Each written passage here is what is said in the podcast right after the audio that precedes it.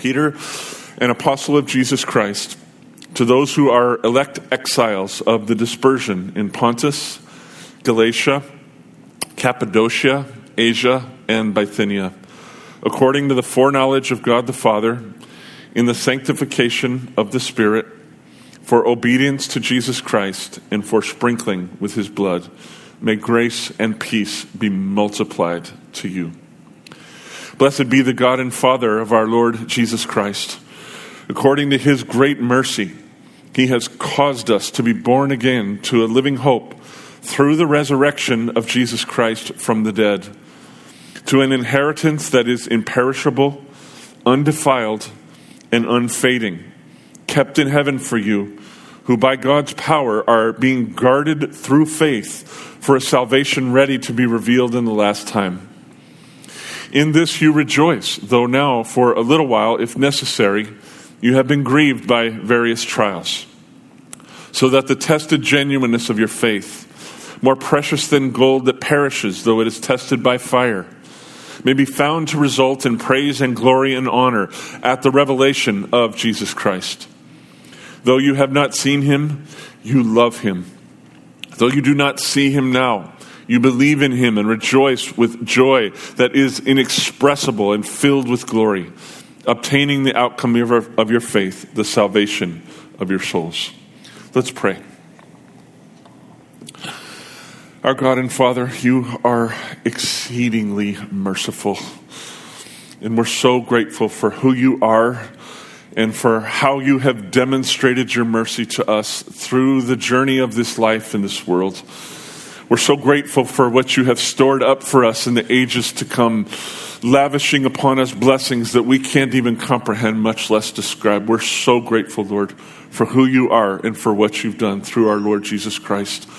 There's simply no way we can understand it. There's simply no way we can take it all in. There is simply no way we could praise your name in a way that's fitting and, and uh, to, to what you have accomplished and to who you are. But I pray this morning, Lord, that you'd help us to journey a little bit farther down the road of understanding I pray that you'd open our eyes a little bit more. I pray that you'd expand the capacity of our hearts a little bit more. I pray that you'd expand our desire to praise your name a little bit more this morning. Oh, Father, show us your great mercy that we might praise your great name. And for how you will work in us and through us in this passage today, we give you our thanks and praise. In Jesus' name, amen. As you may remember, I did preach to you several times from Hebrews 11 the last few times that I've been with you, and we focused there on the subject of faith. And the main things that I shared with you is that faith is trusting in the faithfulness of God. God is infinitely and utterly faithful, He will never fail. And when He says something, He means it. When He promises something, He is going to accomplish it. And so faith is not a, feeling, faith is not a force. Faith is trusting that God is going to do exactly what He said He's going to do. And what people of faith find over time is that God is faithful. And all this great cloud of witnesses that our brother just read for us about, what they're shouting to us is that God will do it. God will accomplish everything He said. So press on, trust Him, walk with Him. I want to stay focused today on the subject of faith with you, but here in 1 Peter 1 1 through 9, where Peter teaches us something about how God births and sustains and nurtures and matures our faith. And I'll tell you from the outset what my aim in this message is. I want us to see what Peter sees so that we'll say what Peter says in verse 3 from the depths of our hearts. When he says, Blessed be the God and Father of our Lord Jesus Christ, beloved, he means it. He feels this profoundly and he's saying it with passion. And I just want to help us walk a little bit farther down the road so that we'll say that along with him today. So let's begin by looking briefly at verses 1 and 2. Peter begins by introducing himself as an apostle of Jesus Christ, and I don't think, in fact, I'm certain that his heart here was not to assert his own authority and essentially say to the church, Hey, I'm a big shot, and you need to listen to what I have to say. I think what he was saying is that Jesus called me to this office. Jesus has vested me with an authority. Jesus has, has invested wisdom in me over decades of time, and he, he has called me to love and feed his people. And I, I'm humble before the Lord in that I'm willing to grasp the position that he's given to me, but I know who I am before the Lord. I am a servant of his people. And beloved, I, I think this is what godly authority looks like. Godly authority embraces the calling that Jesus has on our lives, but then we use that authority for the good of the people and the glory of God. And this is Peter's heart. And having a humble heart before the Lord, I believe that our brother Peter gained eyes to see something about the people of God. And so he addressed the people of God in, in a very unique way. I think this is the only time in the New Testament that the believers are, are addressed exactly this way, where he calls us the elect exiles of the dispersion. That was not a common way of talking to Christians in those days, and it's certainly not common among us today. I don't think I've ever heard a, a, preacher get up and say, Good morning, elect exiles of the dispersion. It's not language that's immediately obvious to us what it means, but oh, is it ever profound? The word elect simply means to be called out, and what a, what a privilege it is to be called by name by the God of such great mercy and into his family. I remember who I was before I was in Jesus. I did not grow up in the church. I, I became a severe drug addict when I was 11 and 12 years old, and I was messed up badly until I was 20 when Jesus called me out of the world. I remember who I was before God, uh, before I knew God in, in our Lord Jesus Christ, and I just can't believe that He elected me, called me by name. It's an unbelievable privilege to know Jesus. My wife grew up believing in Christ. She grew up in a difficult family situation, but she's always known Jesus. She's always walked with Jesus, and it took the same amount of power to elect her as it did to elect me. It doesn't matter what our background is. It is a miracle. It is amazing that God has elected us and brought us to himself. Amen. It's amazing that we're his children. And then because we're his children, we're called exiles, which just simply means to be sojourners in this world. We're, we're in the world, but we're not of the world. We have citizenships in this country and that country, but primarily we're citizens of the kingdom of God. And no matter how great our earthly citizenships are, they're just going to fade away, right? The Apostle Paul had Roman citizenship. In those days, Rome was the United States of the world. It was the dominant country of the world, but that country faded away, and so did his citizenship. But his citizenship in the kingdom of God never faded away. It will never fade away. And that's true for us too. We are exiles in this world, sort of citizens of the United States, but so much more citizens of the kingdom of God. We are sojourners here. And then we are of the dispersion. Peter says this word is so interesting. It's so informative to me. The word actually refers to the sowing of seeds by a sower. So it's not just this idea that things are just sort of scattered to the wind. The picture here is of a farmer who is deliberately sowing seeds, but in this case, God is the sower and his people are the seeds. And he's put each and every one of us exactly where he wants us to be at the exact right time that we might bear fruit for his glory and our joy and the salvation of the nations. Isn't that awesome? You're not just randomly where you are. Sometimes life feels that way, but it's not true. Before God, He has called us to Himself. He has made us exiles in this world, yes, but He put us in particular places at particular times for His purposes. And oh, what a joy it is for us to see that. I just want us to understand here this morning, beloved, that Peter didn't just try to find some words to say, like, geez, how could I sound unique and different from the Apostle Paul, like in the way that I address the church? He wasn't trying to be creative, he was trying to express something that God had allowed him to see about the reality of who we actually are in the world. We are elect exiles who have been di- deliberately planted in the soil of this world by our God for the purposes of our God. And oh, how our joy will increase as we see that. And also, just notice at the end of these couple of verses the glory of the fact that this is a Trinitarian work. We become elect exiles of the dispersion by the foreknowledge of God our Father, which, from what I understand, is pretty precise, pretty great, pretty perfect. By the sanctifying work of the Holy Spirit that calls us out of the world and sets us apart for the purposes of God and for the sprinkling of Jesus' blood, for the salvation we get through his life and death and burial and resurrection, and for obedience to Jesus Christ. He gladly laid down his life for the Father that we might have eternal life and then learn the joy of being obedient to the God who has sown us in the world. Oh, what a way to start a letter. And then he says, with all that in mind, he just says, again, not throw away words May grace and peace be multiplied to you. And to that I say, Amen. May the grace of God and the peace of God and our Lord Jesus Christ be multiplied over and over and over again. Beloved, I hope you understand that Peter's not just writing as a man before us, he's writing as a worshipful man who's being used by the Lord Jesus Christ to speak to his church. All of these words are very meaningful and they're trying to shape in us a, a sort of identity, a, a, a way of, of, thinking about ourselves before the Lord and before others in the world.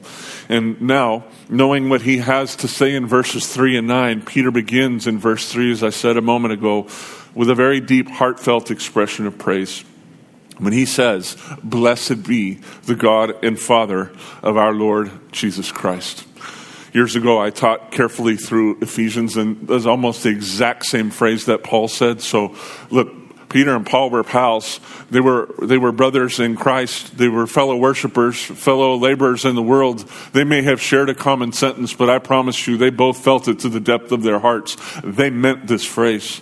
Blessed be the God and Father of our Lord Jesus Christ. And then he goes on to help us understand a little bit of what was causing him to say that. First of all, Peter tells us that by his great mercy, God has saved us from the death that is the inescapable consequence of our sin against him, and he has caused us to be born again. We have not born ourselves again.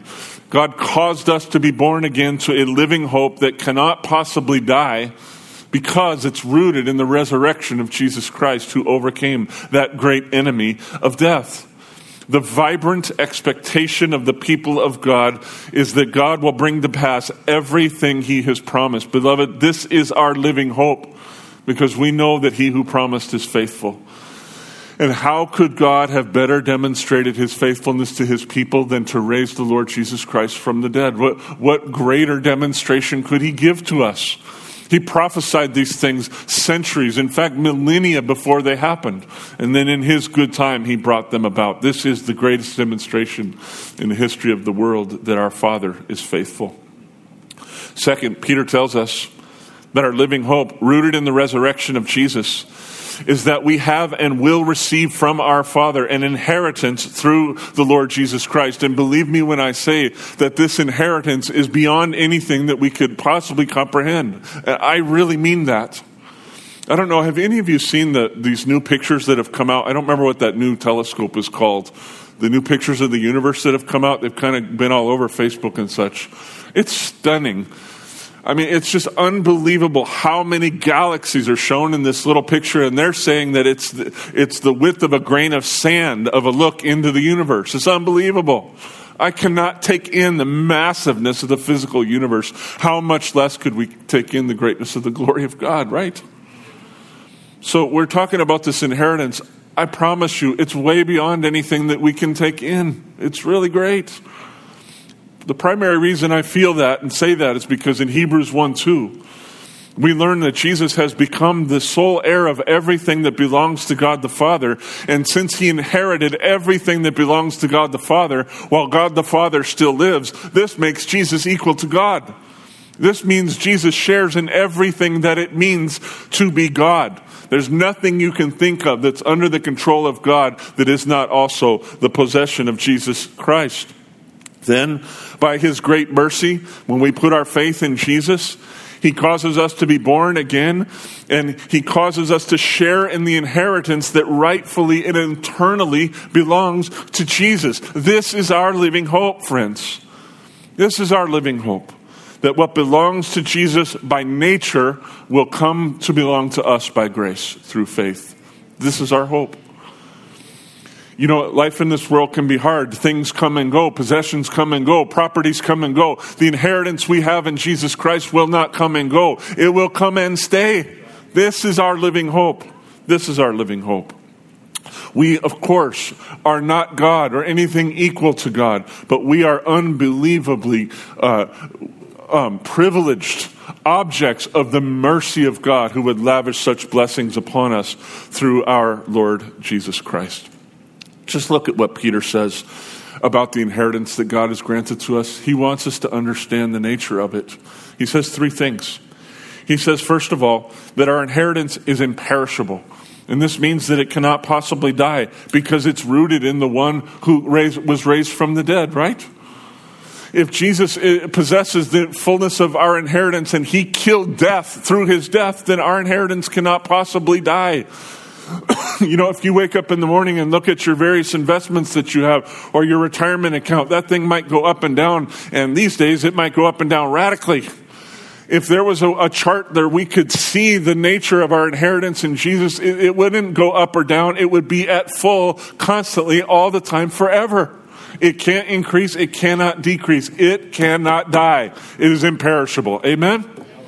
So many things in this life perish. Our inheritance in Jesus can and will never perish. Then Peter says that it's undefiled, which means that it's incorruptible.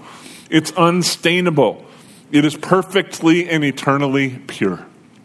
Sadly, over the last few years, we've heard stories of various ministries and prominent Christian leaders who it turns out were corrupt. Probably the one that broke my heart the most was Ravi Zacharias. I looked up to him for so many years. It absolutely broke my heart for weeks. I was driving around like, that could not be true. Like, there's no way this could happen.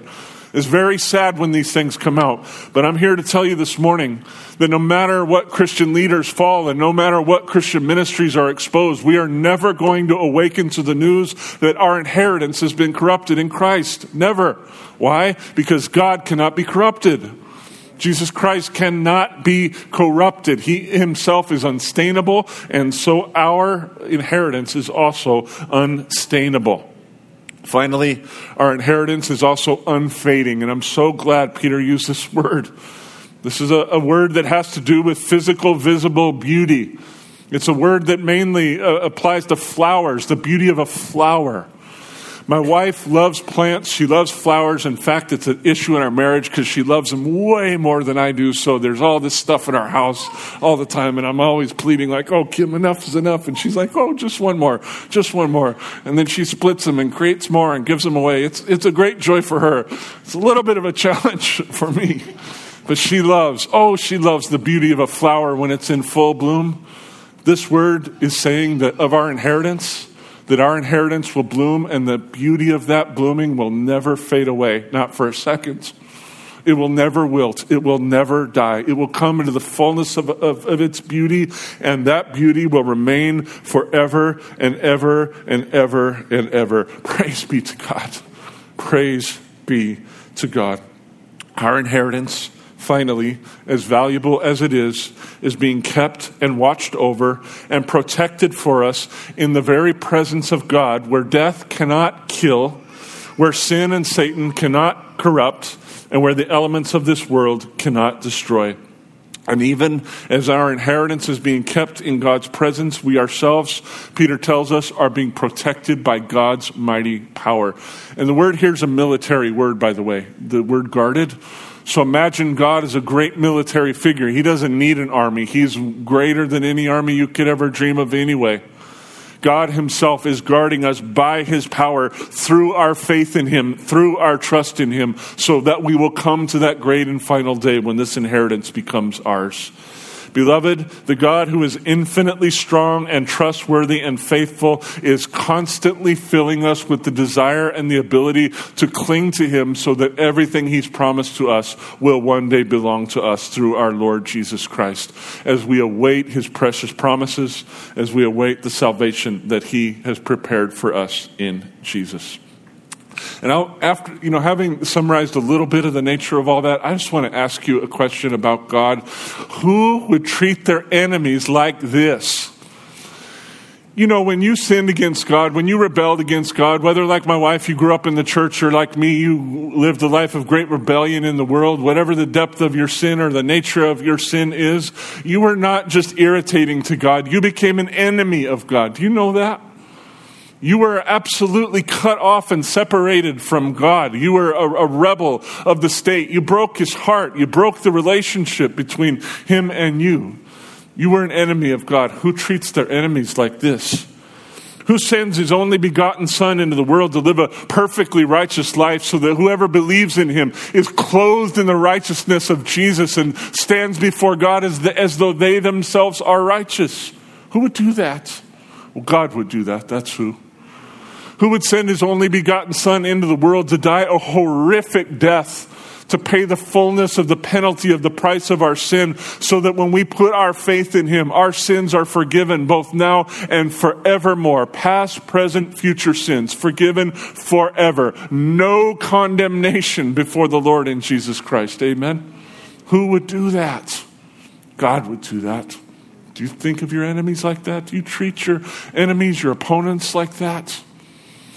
Who would send their son into the world to be buried in a grave and three days later to be raised from death so that whoever puts their faith in him also overcomes death. And also, even though we'll experience a physical death on this earth, that will not be the final chapter in our lives. We will be raised to life again with him forever and ever. Who would do that? God would do that. And finally, who would cause their son sent into the world, to be ascended from the earth, and to be seated at his right hand, so that whoever believes in him, this is taught in Ephesians 2. I'm not making this up. Will be seated with him on that throne and rule and reign with him forever. Not because we become God, but because we become one with our Savior by the grace of God. Amen? Who would do that, beloved? Who would treat their enemies like that? Well, God would treat their enemies like that. And now his enemies like that. Now that we've seen a little bit more, I think, of what Peter saw, I pray that we can say what Peter said with more passion and awe in our hearts. Blessed be the God and Father of our Lord Jesus Christ. This is not just all abstract theological stuff, flowery language that we use in church. This is the reality for everybody who believes in Jesus who's been saved by grace through faith. So indeed, blessed be the God and Father of our Lord Jesus Christ. Amen.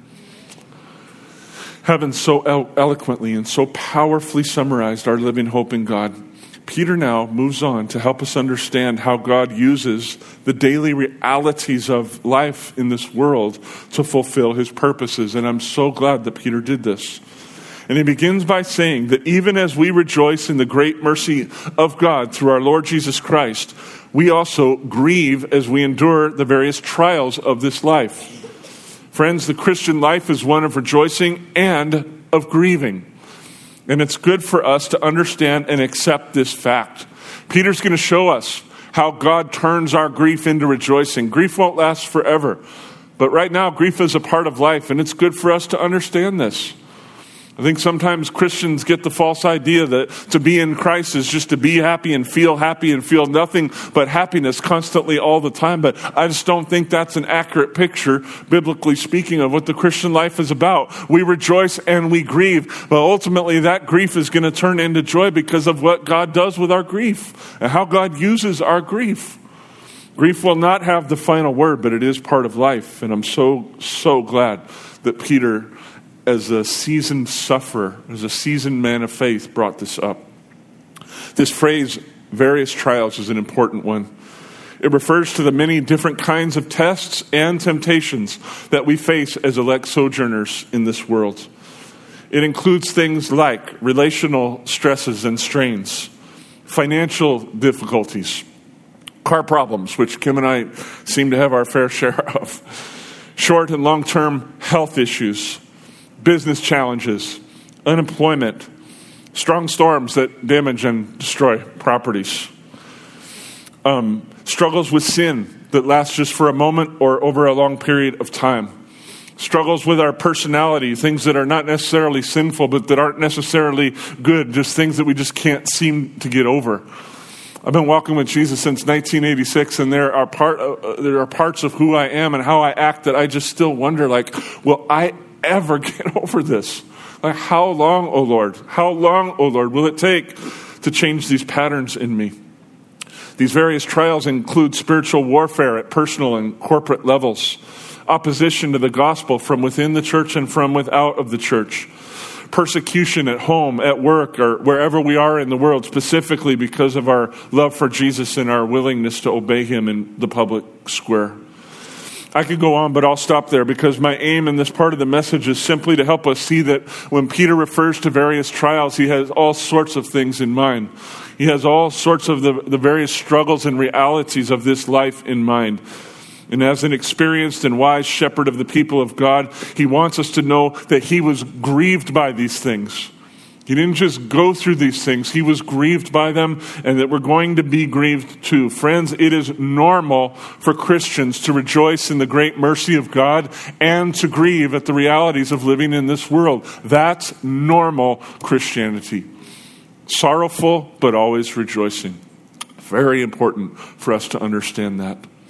However, having said that, as I said a minute ago, grief will not have the final word in our lives. It will not have the final word in our hearts because our God and Father uses the various trials of this life to give us perspective and to prove the value of what He's invested in us and also to prove the, the, the power and permanence of who He is in our lives.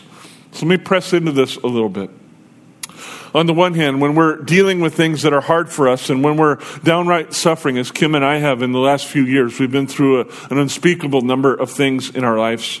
It seems at times that our trials are never going to come to an end. Sometimes it feels like we're going to be absolutely overcome with our grief.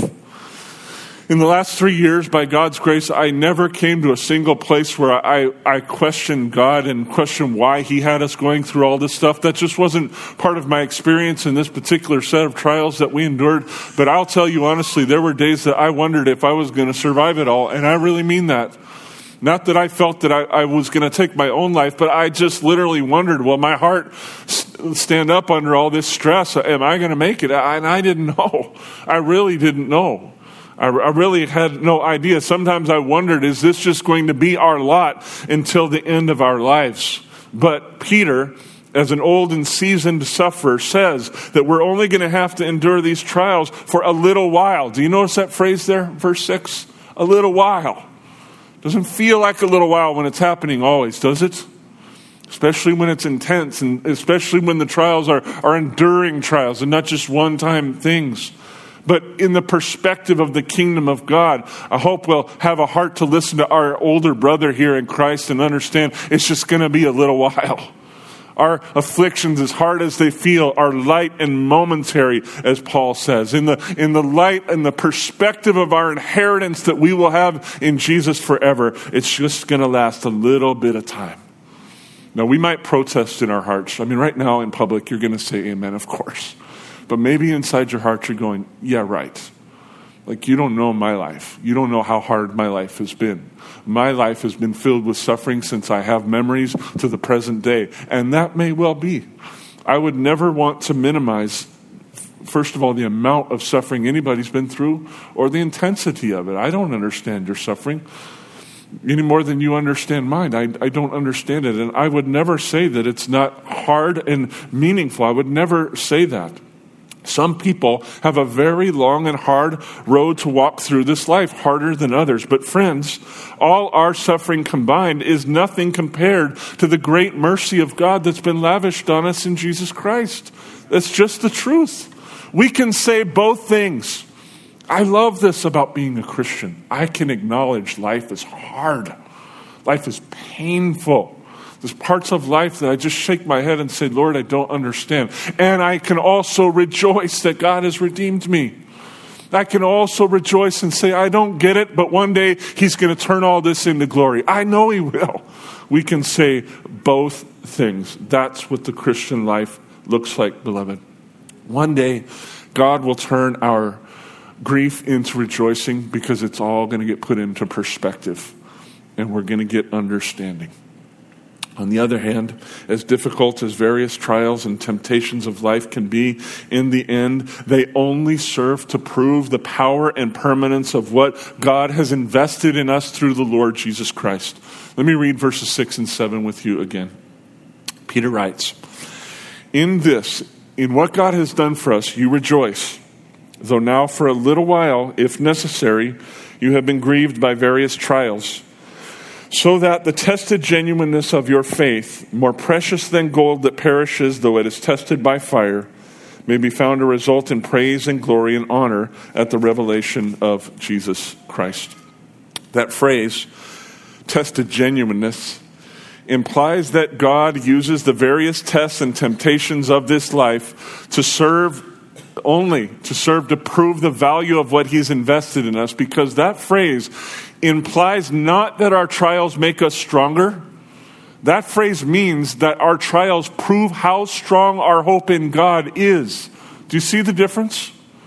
James does talk about in the passage that was read for us how our, our, trials make us more steadfast. There, there is a sense in which trials make us stronger in the Lord. I'm not saying they don't. What I'm saying is here, that's not what Peter is saying. What Peter's saying here is that our trials prove how strong our living hope is. That's what he's up to here. I told Kim yesterday, you may remember that she broke her hip last fall, and so we went through about 12 weeks of going from her being completely immobile to being in a wheelchair to being in a walker to being in a cane to being back walking. Now she's riding her bike with me and, and you know, almost completely back to normal. Praise be to God. I told her last night that when you saw how I responded to your initial injury and you saw how I treated you, I spoiled that woman for months. I said, the reason that is, is not because I loved you anymore, because I did not love you more. That was a demonstration of how much I've loved you this whole time. It was, it was that, that challenge was an opportunity to demonstrate love. And that's what I'm saying here. What Peter's point is, is that the trials and tests and temptations of this life prove the strength of what God has done for us in the Lord Jesus Christ. This reminds me of Hebrews 12. Seems like every part of the Bible reminds me some part of Hebrews because I love Hebrews so much. But there, at the end of Hebrews 12, the author says that God will shake this world one more time so that what cannot possibly be shaken will remain.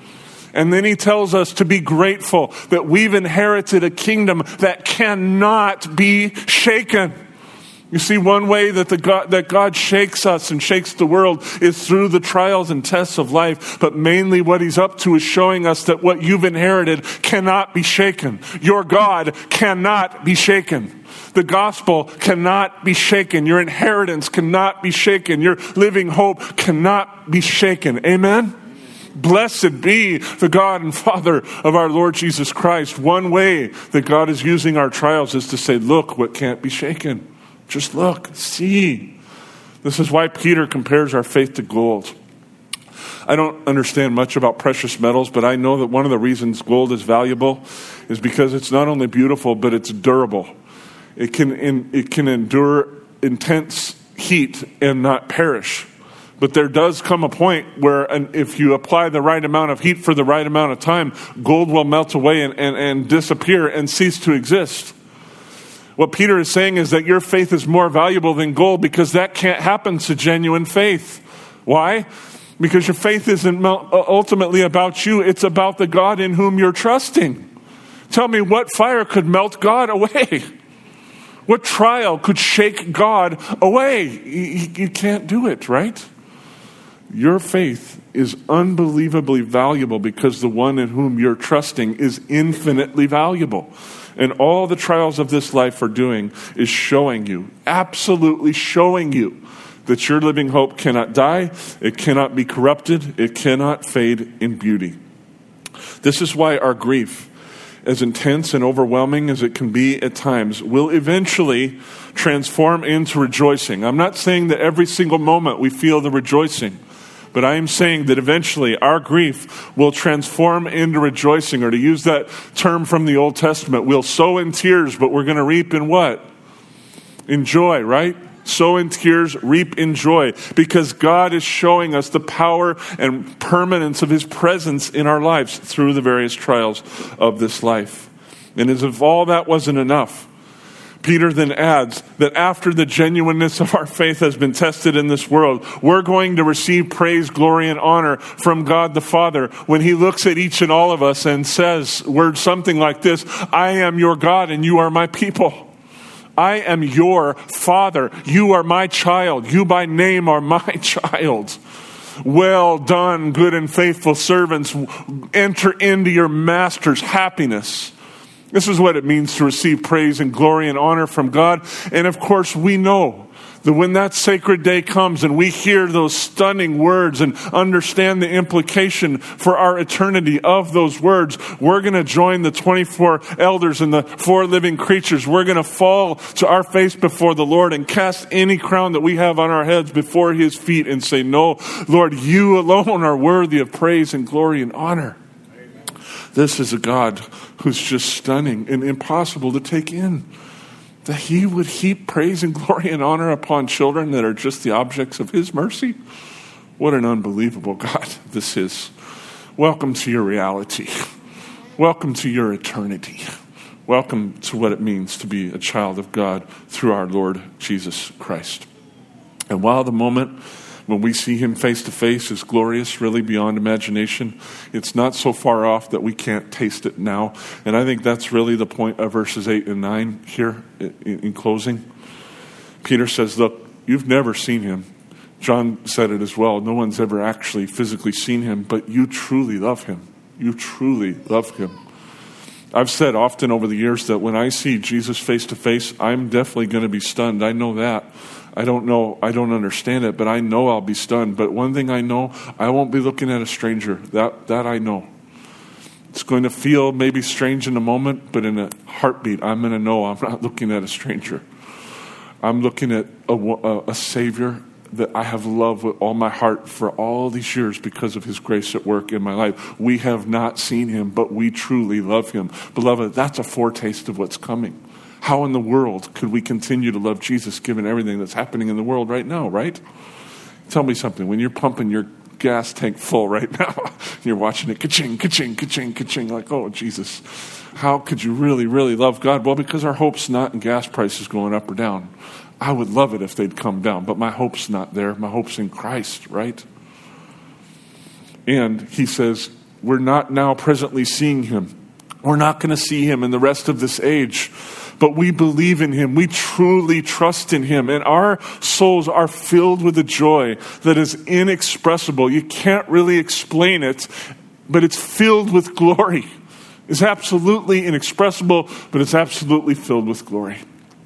Kim and I, as we've endured so many things over the last few years at various points along the way, we would just look at each other and one set of words or another just say, like I have the strangest joy right now. Like when people in our family were dying left and right. We had three very people very, very close to us, precious to us, die within about 12 days, 13 days of each other, different causes, different things. And that was just one small piece of a whole larger puzzle of things that we endured. And in the midst of the heat of that fire and grief, it was just the strangest joy that I felt that I really don't know how to explain to you except to say what I said before that in the midst of people dying and so many things in life permanently falling away, eh, going away forever and ever as far as life on this earth goes, I knew for a fact that God was right there with me. I knew that my faith in Him was real. I knew that his presence was not going to leave. The Lord said, I will never leave you, I will never forsake you. Well, that's proven when the chips are down, right? And so, in the midst of the sufferings of this life, there is a joy that's inexpressible and filled with glory. Again, these aren't just flowery words. I think Peter's trying to strain for words to explain what he feels in his heart. We rejoice and we grieve, but even in the midst of our grief, we rejoice because we know that God ultimately will overcome it all. And I believe that the joy we experience in the midst of our grief is kind of like a sampler plate where we get to taste just a little bit what we're going to get to feast on later in the presence of Jesus Christ. I really believe what I said at the beginning of the message that as we see what Peter sees, we'll say what Peter said with all of our hearts. Blessed be the God and Father of our Lord Jesus Christ. In fact, would you just say that out loud with me right now? Blessed be the God and Father of our Lord Jesus Christ. Amen. I want to just close with a quick word of application, and that's this. I just want to encourage us to remember, reflect, and rejoice. That's it. remember, reflect, and rejoice. Want to encourage us to remember what God has done for us in Jesus Christ. Don't forget. We all have stuff to do today. We're all going to be busy. Kim and I have got plenty on our plates after we leave church. But let's pray for the grace not to forget what God has done for us in our Lord Jesus Christ. Amen. Remember, remember, remember, remember. And then as you remember, just reflect on the details of what God's done for you. Reflect on His great mercy in your life. Reflect on the inheritance that He's granted in you. Reflect on what He's doing in your life through the trials you're experiencing right now. None of this is theoretical. God is at work in our lives right now through the various trials of life. Reflect on this. Let the Lord speak to you. And as He gives you insight, then rejoice. Rejoice. Use Peter's words. Use Paul's words from Romans 8 that nothing can separate us from the love of God in Christ Jesus our Lord. Use the words of psalms, hymns, spiritual songs. Find some words, but rejoice out loud in the Lord. Don't just keep it inside. Rejoice out loud. I know here in Minnesota, our rejoicing out loud isn't, you know, all that exuberant. That's okay. Exuberance, not necessary. Sincerity, that's necessary, right? Want sincere expression of, oh, Jesus, thank you. I feel sometimes the most authentic, powerful praise that's ever come out of my lips is just a simple thing in my heart that says, Oh, thank you, Father. Thank you so much. The outward, how it looks, is not important. I'm just saying, say it out loud. Remember, reflect, rejoice. Father, I thank you so much for who you are. I thank you so much for what you have done for your people. I thank you so much for the power and permanence of the inheritance you've given us through Jesus Christ by the power of the Holy Spirit. I thank you so much for the security that we have as your children to know that you will bring us home and you will bring us to the day when we see Jesus face to face and come into the fullness of all these things. Right now, we have to imagine them in our minds, but one day, Lord, imagination will give way to actual sight.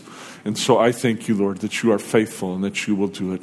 I pray, Father, for anybody here who is really going through hard and deep grief right now, or going through hard and, and deep temptation and, and struggles with sin right now. I pray that by your word you would demonstrate your mercy to them, that you would give perspective to them, that you would give power and help to them to overcome until the day when their grief turns into rejoicing. Lord, I pray for anybody hearing this message who doesn't know you. I pray that they would see the beauty of what it looks like to know Jesus Christ. Oh, people have such horrible misunderstandings of what it means to be a Christian, but Lord, it is the most beautiful thing in the world to be a receiver of the great mercy of God through Jesus Christ. So I pray for them, Lord, open their eyes and open their hearts.